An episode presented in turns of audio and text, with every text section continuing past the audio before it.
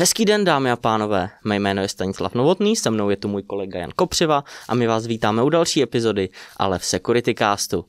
Informace, že americký prezident Donald Trump byl nakažen koronavirem a musel strávit nějaký včas nemocnici, se pochopitelně dostala na titulní stránky po celém světě. E, není proto žádným překvapením, že různé skupiny tento zájem lidí zneužívají, a to s úmyslem infikovat počítače uživatelů a hlavně těch pracujících ve velkých organizací. E, bezpečnostní výzkumníci společnosti Proofpoint zveřejnili na Twitteru podrobnosti o novém a aktivním škodlivém útoku, který zaznamenali u stovek amerických a kanadských organizací. E, ty e-maily, které chodí na zaměstnance těch společností eh, obsahují předměty jako nejnovější materiály týkající se prezidentovy nemoci a obsahují odkaz na Google Docs, eh, který obsahuje samozřejmě link, který potom uživatele navede na škodlivou stránku. Na oné stránce čeká potom na uživatele Bazarloader, což je troňský kůň spojovaný se stejnou skupinou, která stojí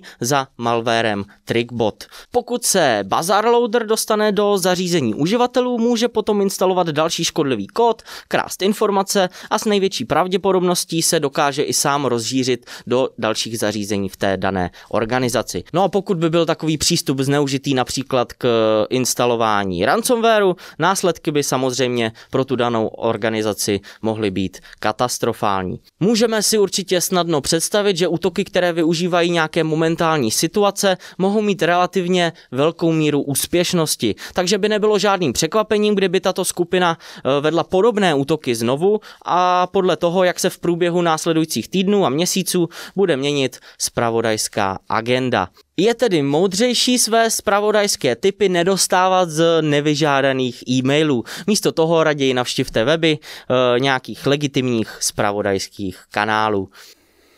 Dodatečné doporučení, pokud jde o phishing, které stojí za zmínku, se týká zpráv, které aktuálně útočníci často používají.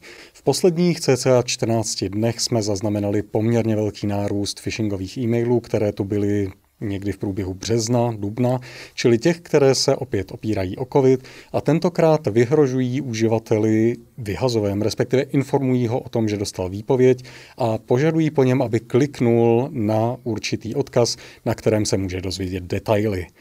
E-maily spojené s výpovědí v důsledku finanční situace způsobené covidem ale nejsou jedinými phishingovými maily, u nich jsme v poslední době viděli nárůst. Co stojí za zmínku jsou určitě také e-maily, v rámci nichž útočníci informují příjemce o tom, že dostal nějaký finanční bonus místo výpovědi, což je určitě příjemnější, a nebo informují o tom, že určitý zákazník dané organizace, v níž uživatel pracuje, na něj podal stížnost a pro její vyřízení musí uživatel někam kliknout.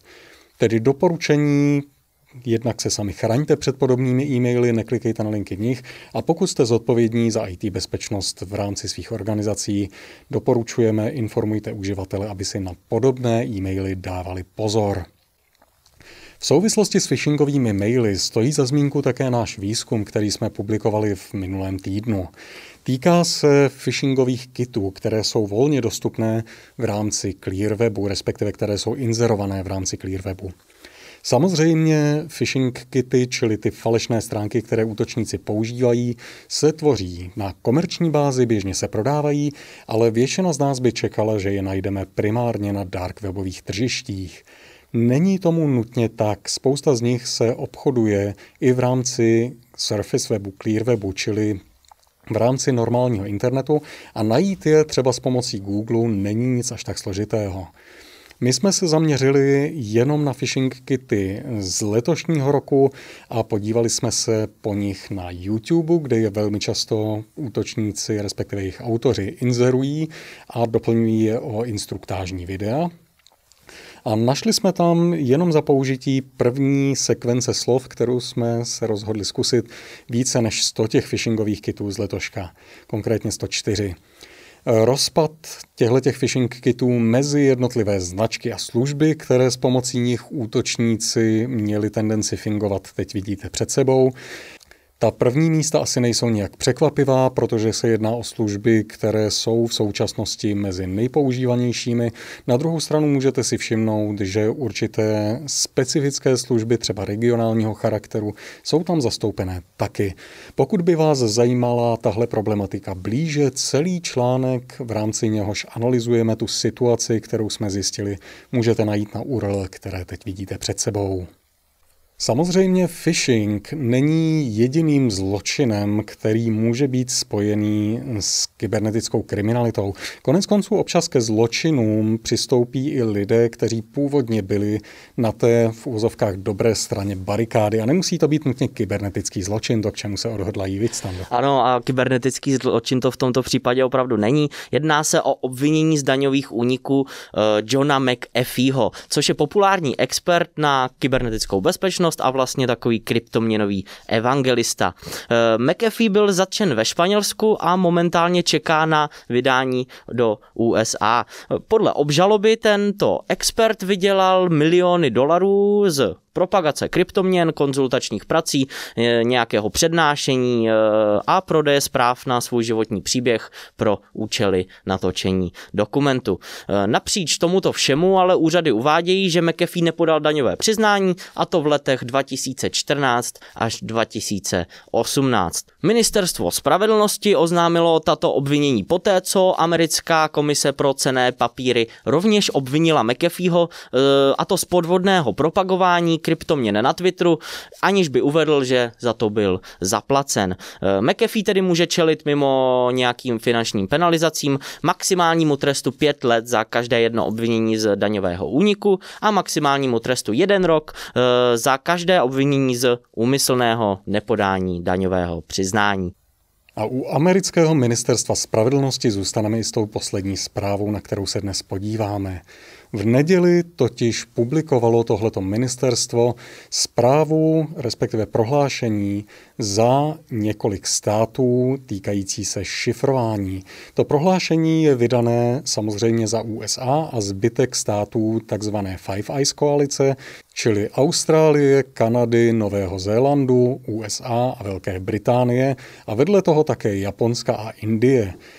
Tyhle ty státy se rozhodly po už několikáté apelovat na výrobce technologií, když to hodně zjednoduším v podstatě, aby do svých technologií zařadili backdoory, které umožňují obcházet šifrování, které tyhle technologie poskytují. V rámci toho prohlášení se explicitně říká, že ty výše jmenované státy podporují silné šifrování ale že jsou si zároveň vědomi velkého nebezpečí, které je s ním spojené a tím pádem mají tendenci doporučovat velmi silně průmyslu, aby nebezpečí spojené se šifrováním snížili a to tím způsobem, že do systémů, které vytváří, budou schopné vložit takové mechanismy, které umožní v podstatě při participaci nějakého policejního orgánu to šifrování odejít a dostat se tak k plně čitelnému obsahu, který byl tím šifrováním chráněn.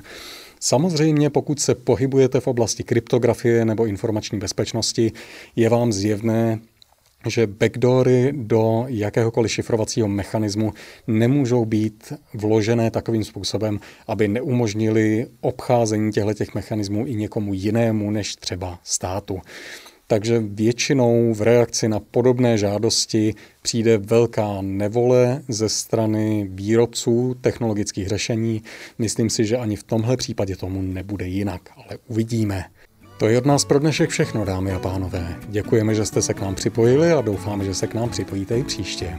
Naslyšenou.